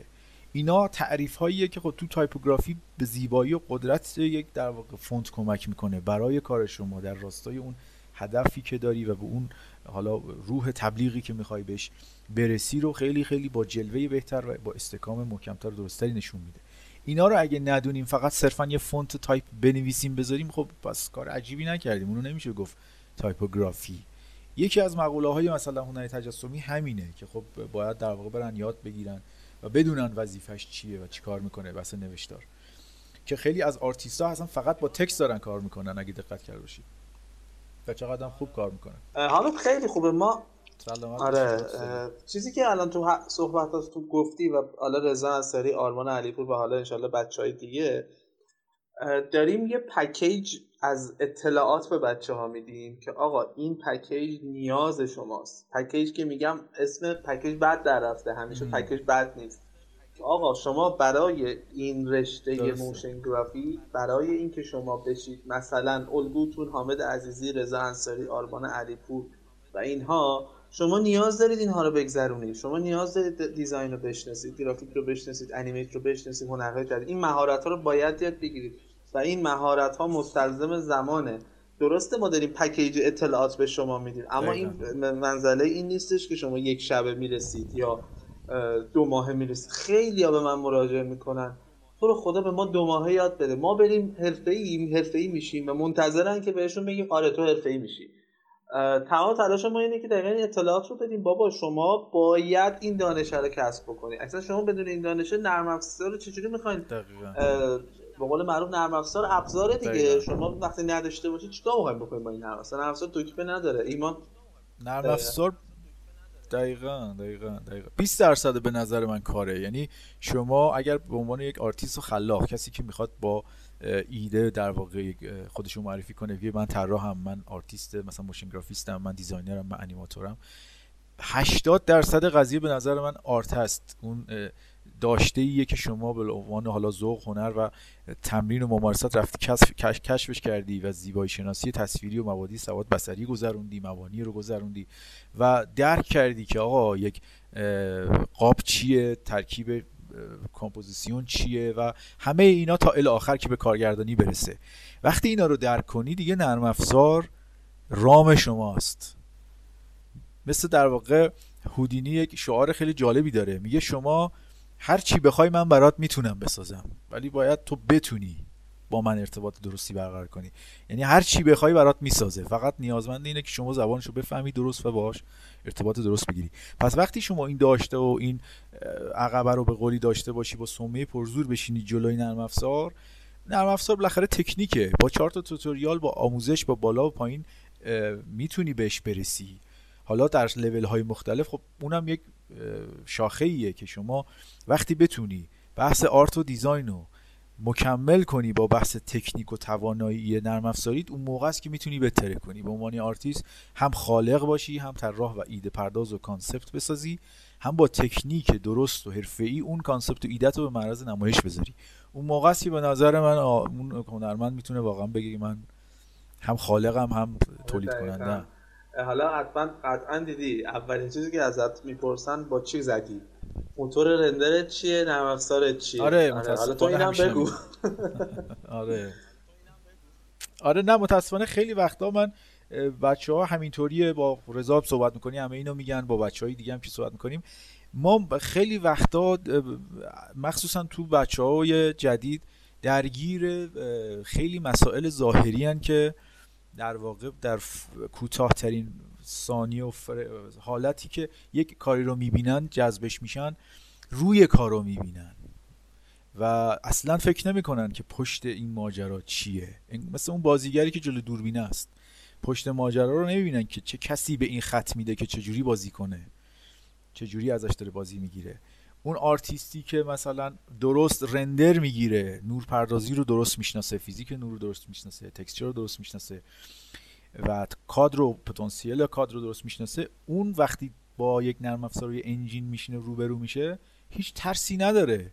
می‌دونه که می‌تونه اون ذهنیتی که داره رو در بیاره. چرا؟ چون همون آدم و آرتیست اگه یک دوربین عکاسی آنالوگ بهش بدی بگی برو از همین فضایی که می‌خوای بسازی برای من عکس بگیر. دقیقا همون نورپردازی که می‌خواد برات بسازه رو میره عکاسی می‌کنه میاره و یک reference بهت ارائه میده. چرا؟ چون درکش کرده که شما توی فضای طبیعت مثلا وقت نور میتابه به درخت توی جنگل تلالوها چیه caustic ها چیه و ambient فضا چیه و همونو عین به عین برات با نورپردازی و با تکنیکی که تو نرم افزار هست در میاره. حالا چه بحث سه بودی چه بحث دو بودی؟ تو بحث design هم همینه. یعنی اگر شما base و ندونی با, اصلا هودینی بلد باش. خدا باش تو هودینی از هودینی بالاتر که حداقل تو بحث نرم افزار نداریم که. نمی‌تونی. یعنی ببین مثلا آدم هایی مثل علی سیفوری که تو این داستان دیگه ما ارادت خیلی خاصی بهشون داریم وقتی باشون صحبت می‌کنیم میگه شما باید بتونی اون چیزی که می‌خوای و ارائه بدی. اگر نتونی خب خدا باش تو نرم افزار. چه فایده ای داره؟ اون که اون تجربه رو درک نکرده باشی اون تجربه رو که نور وقتی می‌خوره به یه شی باستابش چیه؟ تو نرم افزار حالا برو خودتو بکش هزار تا توتوریال ببین. نمی‌تونی در بیاری. شاید به صورت چشمی پارامترها رو ببینی توی اتریبیوت توی رفت یه سری چیزها رو optimize کرد یه چیزی دید. ولی همش تو ذهنت به صورت tutorial وار میمونه. اینو هیچ وقت لمسش نکردی هیچ وقت درکش نکردی. خیلی جالب بود. من یک صحبتی از علی سیفوری از میشنیدم که می‌گفت آقا یه وقتایی برید خیلی چیزای طبیعی رو لمس کنید. برو برگ درخت رو لمس کن ببین چه شکلیه. ساختارش چجوری شکل گرفته. وقتی شما به عنوان آرتیست درست نبینی دور بر تو و مثل آدمای عادی نگاه کنی به همه چی هیچ وقت نمی‌تونی موشکافانه یک برگ درست حسابی بسازی که وقتی چهار تا آدم, می عادی می‌بینن بگن ایول این چه کار قویه اصلا تشخیص ندن این عکس یا مثلا یک فضای سی جی آره. مثلا. به فرض مثال دارم میگم. خب این تجربه کردنه تو همه چی برای ما می‌تونه واقعا مسمر ثمر باشه. حالا این چقدر خوبه که تو فضای آرت به صورت هدفمند باشه. شما بری واقعا در رابطه با این مسائل دقیق بکشی همه چی از این فضا بیرون کشف و شهود کنی که واقعا آقا توی یک فضایی مثل مثلا درخت چی میگذره که باد به این برگا می‌خوره این اتفاق میفته و اینا. حرکت و مثلا سیمولیتی که دارن انقدر جذابه. یا همین نور خورشیدی که میفته چی میشه که این اتفاق میفته خب اینا همش من وصله. زیبایی شناسی هم همینه. یعنی شما اینا رو باید درک کنی تا بتونی یک فریم خوب بسازی. بعد از اون به موشن می‌رسی بعد با تمرین به ببین الان داریم هی میگیم اینو باید یاد بگیری اینو باید یاد بگیری. خیلی از بچه ها میان بعدش اینجوری می‌کنن. یعنی یعنی ما همش واسه اینکه یه آدم حرفه‌ای بشیم باید ده سال زمان بذاریم باید پنج سال زمان بذاریم. یه بار توی پادکست با ایمان صحبت کردیم گفتیم ده هزار ساعت بعد ایمان اومد گفت نه ده هزار ساعت هم کمه. کمه دقیقا. همه سوال بچه اینه یعنی من تضمین داره که پنج سال کار بکنم؟ گفتم نه من میگم واقعا نه نداره. و اینکه چرا همش میگید که شما بعد وقت بذارید پنج سال 6 سال هفت سال؟ این سوال اکثر بچه هاست که شما چرا همش اینو میگید تو تو جواب چیه واسه این سوال؟ دقیقا درسته. من حتی میگم سالهای زیادتری شاید بالغ با ده سال. شما شاید هم بیشتر. ببینید آدم هایی که شما برید اگر هم این سوال مثلا من از بچه ها دارم که کسایی که حالا ایشالله لطف می‌کنن و با ما همراهن و اینو در واقع گوش میدن منت سر ما می‌ذارن و ایشالله گوش می‌کنن این پادکست رو من این سوال ازشون دارم. برن توی پورتفولیوی مثل Behance که یه پلتفرم بزرگ و بین المللیه که بزرگترین آرتیست های دنیا حداقل تو فضای حوزه کاری ما اونجا هستن. آرتیست هایی که در واقع دوست دارن رو برن ببینن. سن و سالا و قیافه و عکساشون رو ببینن متوجه میشن. اینا همه بالای 40 سالن اصلا motion هیچ... سال شروع میشه. هیچ آرتیستی نمی‌بینی شما با اون کیفیت و quality و بین المللی کار بکنه. مثلا 15 سالش باشه. 20 سالش باشه. آره نخبه داریم نمیگیم کسی نیست که مثلا کتمانش کنیم یا بگیم استثناء همیشه هست. اما ما در مورد یه روال طبیعی صحبت می‌کنیم. شما ناگزیری تو این فضا تمام بیس و اصول رو یاد بگیری. شما تا راه رفتن بلد نباشی نمی‌تونی بدوی چجوری انتظار داری بله، پرواز کنی؟ پس باید پله به پله استپ به استپ بری بخوری زمین تجربه کنی اون مرحله قبل رو به کمال برسی بعد بری مرحله بعد. و اینا تو پروسه طولانی مدتی شکل می‌گیره. یعنی واقعا ما حالا من کسی نیستم ولی بچههایی که باشون صحبت می‌کنیم یا فضای کاریشون رو می‌بینیم یا در واقع چیزی که به لحاظ کیفی و استاندارد درست در مورد کارشون می‌بینیم متوجه میشه اینا رفتن پوس انداختن. تو هر زمینه ای یکی خطات یکی نقاش یکی کالیگرافی کار می‌کنه یکی انیماتوره یکی موشن گرافیسته. و واقعا می‌فهمی چه پروسه ای رو رفتن. و مثل ما موهاشون سفید شده که یاد گرفتن از هر کاری بکنی فایده ای نداره. باید بری از بیس. همه چی رو یاد بگیری. تاریخ هنر بلد باشی. باید بری رنگ بفهمی چیه مبانی بفهمی چیه. اصلا همین قدرت نقطه ای که ما اینقدر ناچیز میگیریمش. یه نقطه وقتی توی صفحه می‌ذاری ببین چجوری می‌تونی کنترلش کنی. اگر بجز این همه اطلاعاتی که توی رفرنس های دنیا وجود داره توی پلتفرم های مختلف مثل اینترنت وجود داره و رفرنس هست. اگر اینا رو می‌خوای به سخره بگیری اب نداره. من میگم اگر شما یه نقطه گذاشتی روی صفحه تونستی بدون علم به این که هنرهای مبانی تجسمی می‌دونی تمام اون چیزهایی که در موردش به صورت علمی صحبت میشه رو درست کنی و به عینه به ما نشون بدی آره شما یه نخبه یعنی نمیشه. یعنی شما باید یه اصولی رو بلد باشی بعد ازش رد شی. غیر این نمی‌تونی خالق بشی. نمی‌تونی کشف و شهود کنی که به یک چیز جدیدی برسی. پیکاسو عمری رفت نقاشی کرد چهره می‌کشید از خود طرف واقعی تر سلف پورتره می‌کشید. آخر عمرش رسید به نقاشی کوبیس و در واقع سبکی که مثل نقاشی بچه هاست. ببین رفته به چه دنیایی رسیده؟ کجاها رو سیر کرده که برگشته به انگار به یک کودک تبدیل شده؟ و حالا سبکش تو بزرگترین گالری دنیا قیمت نمی‌تونن بذارن. یا امثال کاری نداریم. بحث این که این, که ما فقط دو روزه بخوایم به یه چیزی برسیم مثلا امکان نداره. یعنی شما تا تجربه کسب نکنی تا این زمان سپری نشه تهنشین نشه به یک درک و شناخت درستی از اون پیرامونت و با این اتفاقا نرسی اصلا امکان نداره. یعنی مگه که تو خواب فقط. و خیلی عجیبه. من در واقع الان در مورد خواب صحبت شد. همین در داستانی که در مورد آندر سرکین صحبت کردیم. همون ویدئویی که ازش می‌دیدم ازش میپرسیدن شما ایده ها از کجا میاد اینا رو چجوری خلق می‌کنی که هیچ کی دیگه نمی‌تونه خلق کنه؟ می‌گفت من تو خوابم دارم فکر می‌کنم اینا از خواب به من سوالام دقیقا همین بود. یعنی انقدر درگیر این آره. بشر ذهنش؟ یکی از سوالام دقیقا همین بود من... ایده کارت از کجا میاد؟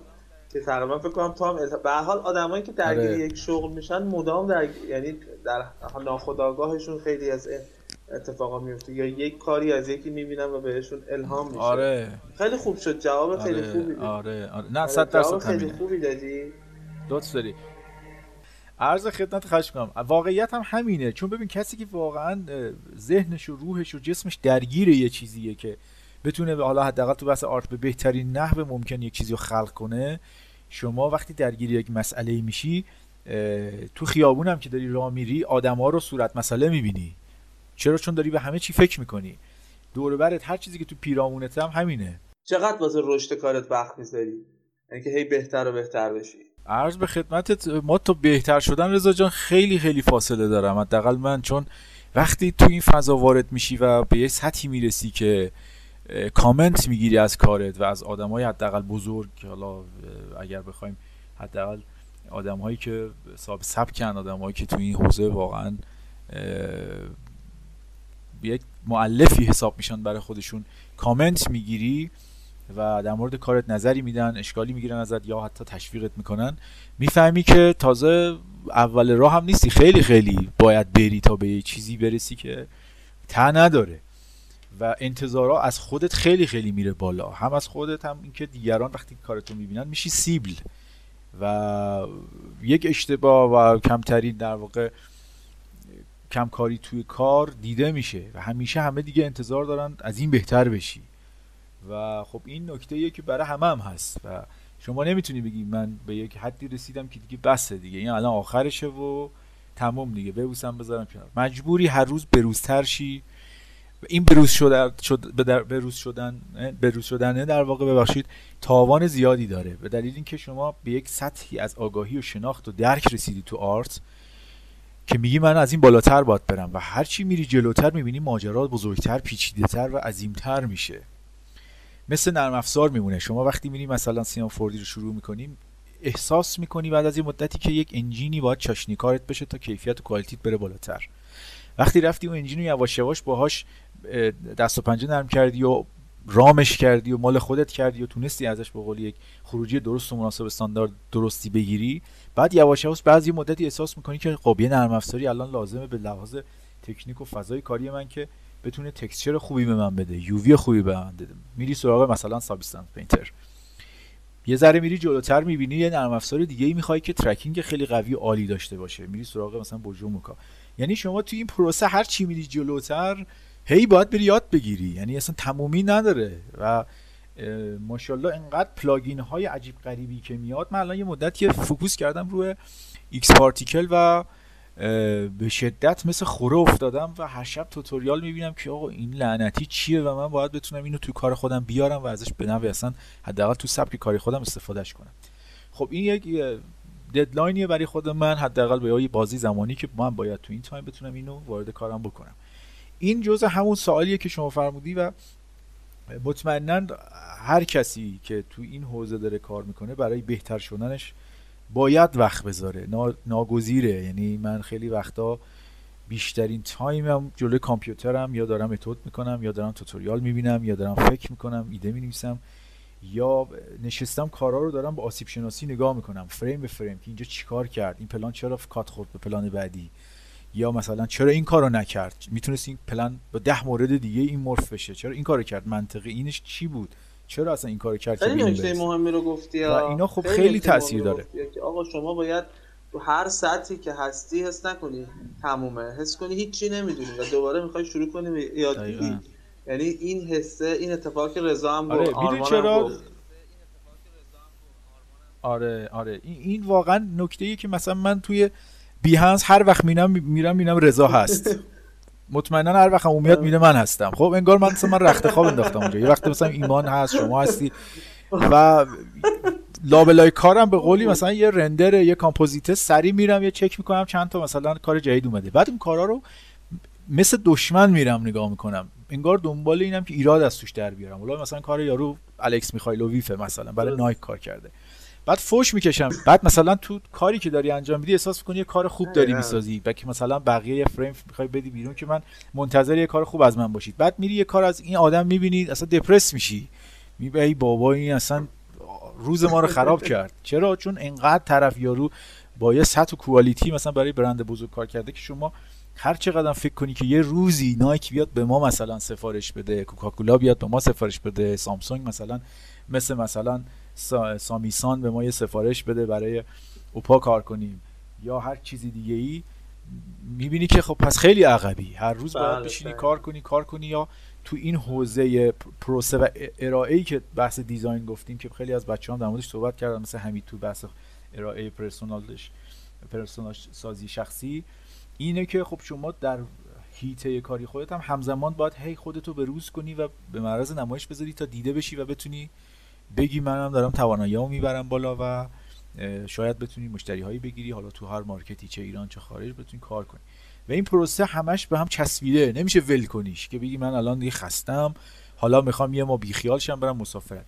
یعنی من حتی تو مسافرتم اگه جایی باشم باز دارم اتوت می‌کنم باز دارم توتوریال می‌بینم باز دارم با این و اون ور میرم حرف می‌زنم که آقا فلان چیز مثلا چیکار کردی اینجوری شد؟ آقای مثلا چه می‌دونم پیبل مثلا مایک وینکلمن مثلا. بری ازش سوال کنی آقا اینجا تو اوکتان چیکار کردی؟ این در اومده من گیرم. بعد کلی میری میگردی اینترنت هیچی پیدا نمی‌کنی. یهو مثلا بهت میگه زیاد دنبالش نگرد. این مثلا تو اوکتان 3 و 7 نیست تو اوکتان 4 می‌دونی؟ بعد مثلا یه حس آرامشی بهت دست میده که پس من به جواب رسیدم. یعنی طرف من راحت کرده یعنی بیهوده نبودی همه گشت من. خودت چقدر خود راضی؟ البته الان گفتی یا آره. راجع به اینکه تو همیشه دوست آره. بری بالا. تا اینجا که اومدی چقدر حقیقتش نمی‌دونم. شاید خیلی به قول شعارگونه و نمی‌دونم یه ذره آرمانگرایی و نمی‌دونم چی میگن بچه ها بگن مثلا داری چیز می‌کنی فردین بازی و از این حرفا. نه واقعا. ارزم کردم تو بحث قبلی. من احساس می‌کنم هرچی میرم جلوتر انگار هیچی بلد نیستم. و بیشتر دغدغه میشه برام که شب از خوابم بزنم بشینم پای کامپیوتر. یه وقتایی باورت نمیشه من خوابم. یهو یه چیزی بهم الهام میشه انگار. از غیب چیزی بهم میاد بلند میشم میام میشینم پای کامپیوتر. حالا وقتش هم نمی‌دونم صبح آخر شب بعد می‌بینم 5 6 ساعت هم نشستم در مورد اون موضوع دارم فکر می‌کنم یا بررسی می‌کنم یا سرچ می‌کنم یا تست می‌زنم حتی. و ناخواسته هم شده دست خودم هم دیگه نیست. اینم به خاطر اینه که همیشه درگیرم. حتی خیلی وقتا تو خلوتم تو زمانهایی که دارم استراحت می‌کنم یا دارم مثلا جایی بیرونم یا مسافرتم دارم فکر می‌کنم به اون موضوعی که برام چالش شده یا بهش فکر کنم برای ایده پردازی حداقل. تو بحث تکنیک خب باید همیشه نرم افزار جلوت باشه تا بتونی آزمون خطا کنی به یک توانایی که مد نظرت برسی و خودتو بروز کنی. حالا چه با نرم افزار جدید چه با نرم افزار سابق که حداقل داشته تو یادت نره. هی بروز بشه و چیزای جدیدتر حتی یاد بگیری. اما مسئله که وجود داره آره اصلا راضی نیستم و خب خیلی وقتا میگم میرم می‌بینم بیهنس آدم های بزرگی که خب شخصا یه کار به تنهایی یه کار عجیب غریبی ساختن که مثلا توی دنیا همه مثلا این کار رو ترند شده و دیدن و فیدبک های عجیب غریب. و میگم خب منم الان مثلا مثل این آدمم. اونم یک نفره منم یه نفرم. این چجوری با چقدر تمرین؟ با چقدر ممارست؟ با چقدر در واقع کار به این رسیده؟ که ما هنوز نرسیدیم با این همه سال. پس چقدر دیگه من باید برم هنوز کار کنم که به اون برسم. این, این یه چالشیه برای خود من این که واقعا وجود داره و شیرین هم هست تا یه جوریه که مخصوصا ما که درگیریشیم تو بطن این کاریم وقتی درگیرشی و دیگه آلودش شدی نمی‌تونی بیای بیرون. مجبوری بری جلو یعنی محکومی. محکومی به اینکه بری جلو و بهتر کار کنی. چون خواسته یا ناخواسته اولین انتظاری که از خودت داری اینه. چه برسه حالا مخاطبی که فالوت می‌کنه پیگیر کارته یا بهت لطف داره انرژی میده و حمایتت می‌کنه. و اولین قدم میگم اینه که شما دیگه محکومی. وقتی وارد شدی باید تا تهش بری. این ته هم ته نداره. هرچی میری از اسیرش میشی و آره. باید بری تا ببینی انگار نقطه صفری. هرچی میری انگار نقطه آره. صفری حالا این دیگه چقدر طول می‌کشه خدا می‌دونه. صد ساله اولش سخته. آره. آره. واقعا همه جالب همینو میگن. آرمان گفت حمید گفت رضا گفت خود من تو. همه میگن هر چی میری بیهانسو می‌بینی افسرده آره. میشی. اونا کجان ما کجاییم؟ حالا ما خیلی دقیقا می‌بینی کلامت رضا جان. این بحثی که من همیشه با خودم می‌پرسم فلان کسک که داره مثلا چه می‌دونم حالا اسم زیاد آوردیم از آرتیستا. داره کار می‌کنه اینا چقدر وقت می‌ذارن؟ کی میخوابن؟ چه جوری برنامه ریزی می‌کنن که اینا انقدر جلو آره،. بابا 24 ساعت که برای اونا 48 ساعت حساب نمیشه که. برای اونا 24 برای ما 24 دقیقاً، چجوری اینا انقدر جلوان می‌بینی یارو در آن واحد هنوز مثلا feature های نرم افزار Cinema 4D 2021 مثلا نیومده. این feature ها رو میاد معرفی می‌کنه اعلام از تو کی رفتی اینا رو تست زدی کی آره. فهمیدی که اینا چیان که بلا فاصله خیلی روتین و. راحت آره. انگار 10 سال با اینا کار کردی میای همه رو فیچرها رو معرفی می‌کنی خب واقعاً من چون یه عجیبه. تجربه به اینا چون. من یه تجربه دارم می‌تونم بهتون بگم چقدر جالب اون کسی خوبه. که اون کسی که میاد فیوچر رو معرفی می‌کنه که زودتره اون بتا تستر سینما آها آه راست میگی راست میگی راست میگی چون من الان خودم توی مثل ای جی هاسن آره، آره،؟ راست میگی، راست آره, مثل آره، آره. اینا نسخه بهشون خودم- میدن دقیقا دقیقا آره من خودم توی تیردی مکس الان نسخه ای که دارم یک سال جلوتره. آره راست میگی اینا حواسم نبود دقیقا. دقیقا درست میگی درست میگی بازم اونا هم همون سیستم رو دارن جلو هن آره، ولی خب به هر. حال کسی تو- می‌دونه ولی آره تو ساختار برای خب. آره سال آینده می‌خوان آماده بکنن آره میدن بعد- بیرون ریلیز میشه آره. آره بتاش اصلا خیلی. ممکنه خیلی ایده ها رو خود بتا تسترها توی فرماشون میدن که مثلا. اینا ما احتیاج اینا ما آره. احتیاج داریم اگه می‌تونین اینو روش کار بکنین نکته جالبی یا مثلا آره، یه سری آره. پلن خودشون دارن که میدن میگن اینو ما می‌خوایم بهترش بکنیم شما نظر بدید به آره. خاطر همینه که تا مثلا شما می‌خوای نسخه جدید میاد می‌بینی ای یه سری مثلا آموزش اومده که ما اصلا ندیدیم مثلا این چه جوری وقت کرده اینو بسازه به خاطر همین نه راست میگی. من حواسم نبود. دقیقا اینا آدمایی که دقیقا یه وقتایی حتی نشون میده پیرهنشون مثلا مارک Maxon داره یا حالا هر نرم افزاری دیگه که دقت می‌کنیم. آره، دقیقا آره، از آره. آدمایی که بهشون داده میشه و حالا میرن بررسی می‌کنن و بعد میان حالا شاید حتی تو اون فاصله bug ها رو به کمپانی میگن یا به هر حال اگر انتقاد یا پیشنهادی حتی دارن میگن که بهینه تر بشه حالا اون تکنیک و یا plugin یا هر چیزی که هست. ولی دقیقاً کلیت. ماجرا کلیت ماجرا حالا اگر بخوایم technical نگاش نکنیم تو بحث شناخت بحث کیفیت و کوالیتی که این آرتیستا دارن خب اینا به هر حال مثلا دارم میگم الکس میخایلوف از اول که الکس میخایلوف نبوده که. آندرس سرکین از اول این نبوده که. بله، اینا از. یه تایمی شروع کردن رسیدن رفتن جلو آزمون خطا همین رویهایی که ما رفتیم با همین نرسایی که ما داریم کار می‌کنیم. از آسمون و کهکشان برای اینا نیومده. کائنات کمک نمی‌کنه به اینا که بگیم اینا خدایانن. اینا آدمن دیگه. چجوری شده اینا اینقدر جلوان؟ ولی ما تایم نمی‌رسه بهمون که آقا دیگه 24 ساعتمون تموم شد. داریم میمیریم ولی باز می‌بینیم که اینا دارن کار می‌کنن جلوتر هم آره. هستن. حالا خیلی عجیبه. حالا- واقعا حالا عجیبه شما حالا شما از آمریکا هم جلوترین دیگه. بدون چرا؟ چون ساعتی از ما جلوترین آره. آره. حامد برای بچه ها منابع آموزشی که می‌شناسی معرفی کن و اینکه بهمون بگو آیا برنامه داری برای اینکه حالا به حال تجربیات رو در اختیار بچه‌ای بذاری که به حال همیشه قرار نیست تو کار بکنی حامد عزیزی کار بکنه می‌خوای یه جایی بشینی کمک کنی و دانش تو در اختیار بقیه بذاری. همه فکر می‌کنم این برنامه رو دارن. منابعی که می‌شناسی معرفی کن بعدم بگو که برنامه برای آموزش چی اصلا داری؟ مثلا رضا گفت نه دو سال دیگه. یا آرمان گفت اصلا نمی‌دونم چی بگم. تو خودت نمی‌دونم یه نکته. که وجود داره همیشه ما شما لطف داری با هم صحبت بکنیم در این مورد و در این حوزه به خصوص. همیشه جواب منو دیدی و شنیدی.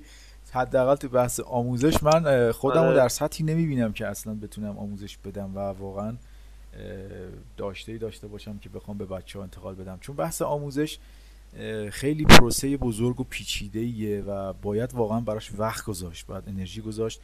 مباحث بش- بسیار سنگینه باید بهش اشراف کامل داشته باشی. وقتی شما می‌خوای توی یک بحث خیلی ساده مثلا یک MoGraph clone بخوای یک کلونی رو برای object توضیح بدی باید تمام پارامترها رو به عینه بشناسی بدونی تستاشو زده باشی برات حک شده و حل شده باشه تو مغزت که خب اونجا احتمالات رو هم برای بچه ها بگی که فقط دو تا پارامتر رو نری حفظ کنی از رو tutorial بیای بگی و بگی خب تو برنامه بعدی بقیه‌شو میگم. اینجوری تا آخر عمر tutorial بسازی. طرف یک ساعت توتوریال می‌سازه هزار تا پارامتر رو میگه که شما اصلا نمی‌دونی اینا بعدا چه اتفاقاتی براش می- می‌تونه بیفته که باز هزار داستان دیگه توش وجود داره. ولی اینقدر میرن و حالا بحث خارجی ها من در موردش دارم صحبت می‌کنم. اشراف دارن که اصلا آدم جرئت نمی‌کنه. یا حداقل تو بچه های خودمون کسایی دیدم که من خیلی خوب دارن تدریس می‌کنن و هیچ وقت به خودم اجازه ندارم برم به سمتش. یک نکته ای که وجود داره توی این حوزه و این چیزی که از من محبت که پرسیدی من با آموزش های اصلا خارجی شروع کردم. از اول هیچ وقت سراغ آموزش فارسی نرفتم. البته خب زمان ما اصلا انقدر باز نبود. یعنی سال 82 83 سینما فوردی خیلی خیلی نوپا بود خیلی تازه میشناختنش. چون یک دوره خیلی سابق بود منحل شد دوباره با این ورژن جدید اومد جلو. نمی‌دونم درست میگم یا نه ایمان شما باز بهتر می‌دونی. اما تو اون سالها اونقدر کسی نبود که بتونه درست اینا رو پردازش کنه برگردونه به فارسی و خب با زبانی که ما داشتیم بتونیم مثلا اینا رو یاد بگیریم. ولی من شده می‌رفتم توتوریال چینی عربی هندی همه اینا رو من الان تو آرشیوم دارم که با مثلا زبانهای مختلف روسی حتی میشستم نگاه می‌کردم و چون زبانشون رو نمی‌دونستم بارها پلاگ... توتوریال های از اول هی مرور می‌کردم. و خب شاید این باعث شده که نرم سراغ کسایی که توی این حوزه دارن قوی کار می‌کنن تو ایران. و ببینم که چه راهکاری داره چه سازوکاری داره که منم برم یواش یواش به این و تو این سالهایی که کار کردم دغدغم بوده همیشه رضا جان. ولی ارزم همین بود که اول صحبتم هم گفتم من خودم رو در این شرایط نمی‌بینم یا اونقدر فکر می‌کنم اشراف ندارم که بتونم یک موضوع به این پیچیدگی رو بخوام بیام بگم. یعنی احساس می‌کنم اگر بخوام این کار بکنم دارم خیانت می‌کنم در حق کسی که می‌خواد آموزش ببینه حداقل از طرف من. چون مباحث خیلی پیچیده است. باید برم یه زمان مثلا یه سال دو سال وقت بذارم focus کنم کلا رو آموزش بعد syllabus طراحی کنم اون syllabus رو بیام باز کنم و اصولی و آکادمیک بگم.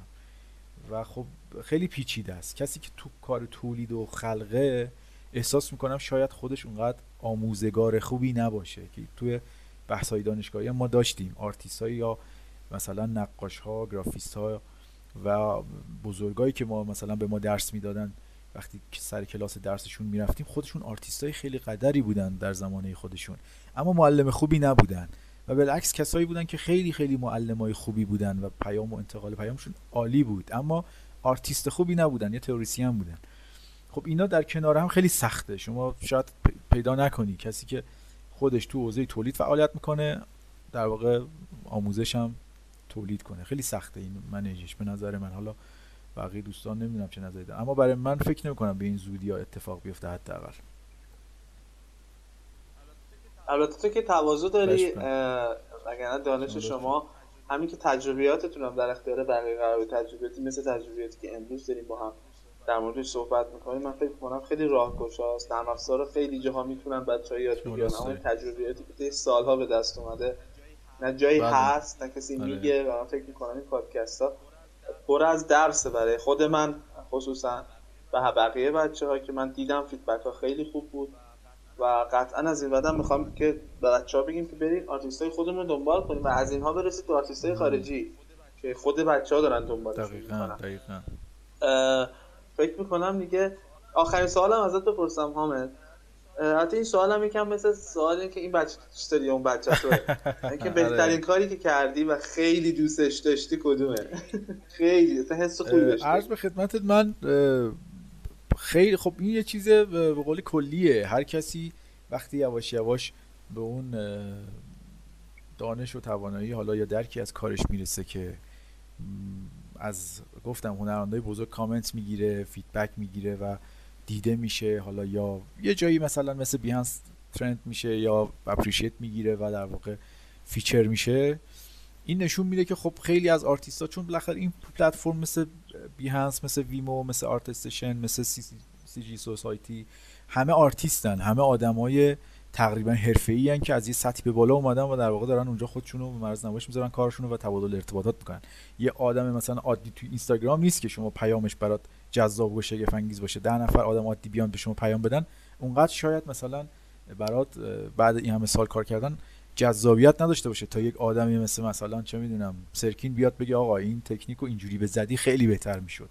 یعنی اینکه تو رو دیده کار تو رصد کرده یا حل حتی اتفاقی وقتی میاد در مورد یه چیزی می‌نویسه این واقعا برای آدم شوکه کننده است که یه آدم به این بزرگی بیاد در مورد کارت کامنتی بده. یا حالا تو بحث های مختلف دیگه. نکته ای که وجود داره خب مطمئنا همه آدما کارهایی که می‌سازن خلق کنن باش خاطره دارن باش بالا پایینایی داشتن و براشون جذابیت های خیلی خیلی زیادی داره. اما من می‌خوام برگردم به همون صحبت اولی من بهترین کاری که هنوز برام شیرینه و اون جذابیت و اون حس عجیب غریبی که به هم داد و وارد این هیته شدم همون همون کار اولی بود که با مووی میکر ساختم. و برای من به شخص است آره یه چیز شخصیه. آره اون حس هیچ وقت من نتونستم دیگه بعد تجربه کنم. با اینکه توانایی بیشتر شد درک و شناخت بیشتر شد رفتم اصولش یاد گرفتم و خب با تکنیک و مسائل مختلف به یک استاندارد در واقع اصولی رسیده تو بحث ماشین گرافیک. اما اون اون شیرینی و اون جذابیتی که در وهله اول ابتدایی برای من داشت یک ورود به یک جهان ناشناخته و به یک جزیره و چه می‌دونم یک دنیا یک کائنات هر چی که می‌خوایم اسمشو بذاریم بود که منو وارد کرد به این در واقع مارکت به این کار و رشته که هر چی فکر می‌کنم با خودم کار به کار خب میگم مطمئنا کارا برام جذابیت داره. ولی برمیگرده همش به اون. چون بیس اصلیه پایهه یه جوری برای من شکل گرفت و محکم و استخوندار چسبید همه چی کنارم چفت و بس پیدا کرد که لذت همچنان باقیه بعد این همه سال. احساس می‌کنم برای خود من به شخص خیلی خیلی عجیب بود. شاید به خیلی نشون بدم. شوخی کردی شوخی می‌کنی با ما مسخره کردیم رو. ولی برای خود من به نوع خیلی خیلی جذاب بود و همچنان هم هست و همچنین حسی دارم. ولی خب به نسبت کارهای جدید خب طبیعیه برای آدما. اینکه کار آخرشون رو خب شاید خیلی بیشتر دوست دارم بداره اینکه سعی کردن بیشترین توانایی و تکنیکاشون رو آخرین کاراشون بذارن یا دانش های جدیدی که یاد گرفتن رو پیاده کنن. این طبیعیه که آدم مثلا بگه من اواخر کارهای آخر اما زیاده یکی دوتا نیست آخه بخوام بسازم ولی به عنوان یه خاطره اون شاید فکر کنم برای من خیلی خیلی هنوز جذابه. خیلی گفتگوی خوبی بود حامد جان. خیلی لذت بردم مثل همیشه که جواب میدی. یادم اولین بار که با صحبت کردم تو اینستاگرام بود. خیلی دوست داشتم بزرگواری لطف داری لطف داری. در مورد صحبت کردیم. همیشه هم گفتم کنار آدم های حرفه‌ای قرار گرفتن خیلی کمک می‌کنه به اینکه آدما پیشرفت کنن. من این سعادت رو داشتم کنار آدمهایی مثل تو مثل رضا انصاری مثل آرمان علیپور بهروز و همه اینها بودم و از منشتون از نوع نگاهتون به کار نگاهتون به زندگی از همتون یه چیزهایی یاد گرفتم و من احساس کردم حالا این می‌تونه کمک کنه به تک تک, تک تجربیات شما به بچه هایی که خیلی خیلی درگیرن چون من خیلی تو بحث آموزشی هستم. واقعا گم شده دارن. آره. فکر می‌کنن این رویاشونه و آدم های مثل تو می‌تونن یا هدایتشون کنن به سمت مسیر درستی کلا از این مسیر آره. بکشنشون کنار. میگم شما اصلا نباید بیاید شما استعداد دقیقا همینطوره. خیلی گفتگو جذابی بود. ببخشید. نکته خیلی خیلی درست رو به جایی گفتی. حالا من اگه بخوام خودم فاکتور بگیرم که همیشه لطف داری به من. برای من هم همینطور بوده. حالا این آزمون خطاها رفتن به سوش و کشف شهود کردن و پیدا کردن ها تو مسیر قرار گرفتن ها اولش خیلی سخته و روستا رفیقا خیلی ها کامنت های عجیب غریبی میدن تو رو به مسیرهایی میدن می‌برن و خب هر کسی یه کامنتی داره که من خب به شخصه از همشون تشکر می‌کنم شاید لازم باشه حتی اسمم بیارم. یکی از اینا بهروز قزله که عین مثلا من برادر دوستش دارم خیلی چیزا ازش یاد گرفتم و شاید حتی من بحث موشن گرافیک جدی و با بهروز شروع کردم. یعنی جوری شد که خیلی از مسیرهای اصلی و پایه‌ای نرم افزاری رو شاید به لحاظ مثلا سه بعدی من چون دو بعدی تا یه حدی کار می‌کردم.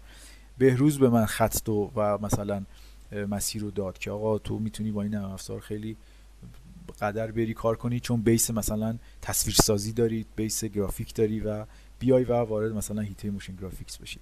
یه نکته مثلا دقیقا همینه که من یادم اومد خواستم تشکر کنم مثلا از بهروز و حالا دوستای دیگه خیلی یادم نمیان کسایی که به قول معروف خیلی خیلی detail باهاشون سر کله زده باشیم challenge عجیبی داشته باشیم که بتونن در واقع مثل یه راهنما باشن. اما نکته ای که مثلا در مورد این شخص من دارم میگم به عینه خیلی وقتها بهروز غزل من bug ی داشتم یا با اینکه کنار هم میشستیم با هم همکار بودیم راهنمایی می‌کرد برام سرچ می‌کرد حتی. و خیلی ممنونشم و امیدوارم که بچه ها قدر بچه های قدیمی همچون بهروز کسایی که دارن تو این زمینه سالهاست کار می‌کنن و بدونن و ازشون خیلی چیزا میشه یاد گرفت و من هم ممنون و در واقع شاکرم از اینکه هم رفیقم باش هم خیلی به من کمک کرد. از شما و ایمان عزیزم تشکر می‌کنم. منو دعوت کردین خیلی خیلی لطف کردین. با افتخار من بود که من حقیر رو دعوت کردین که بتونم اطلاعات ناقصی که دارم و به قولی تا حدی بتونم به بچه ها بگم. شاید به درد بخورشون باشه. اینکه اینکه تشکر کردی از آدمی که به هر حال کمکت کرده نشان از تفکر حرفه‌ای من همیشه هم به بچه ها میگم که وقتی رشد کردی دلتون باشه کجا بودی. کیا بهتون کمک کردن و همیشه همیشه قدر استاداتون که کسی که بهتون یاد دادن رو خیلی گفتگوی جذابی بود. حامد خیلی لذت بردم. من فکر می‌کنم جای این گفتگو خیلی خالی بود. فیدبک هم گرفتم در مورد این پادکست ها امیدوارم تو جلسات بعدی بازم داشته باشیم تو این پادکست. این بار خیلی حرفه‌ای‌تر و تخصصی‌تر بپردازیم به حوزه برودکست اصلا کامل. خیلی تخصصی. تا پادکست بعدی همتون رو به خدای بزرگ میسپارم. امیدوارم که همچنان همراه ما باشید و از دوستای حرفه‌ایمون خیلی چیزی خدا نگهدار. خدافظ.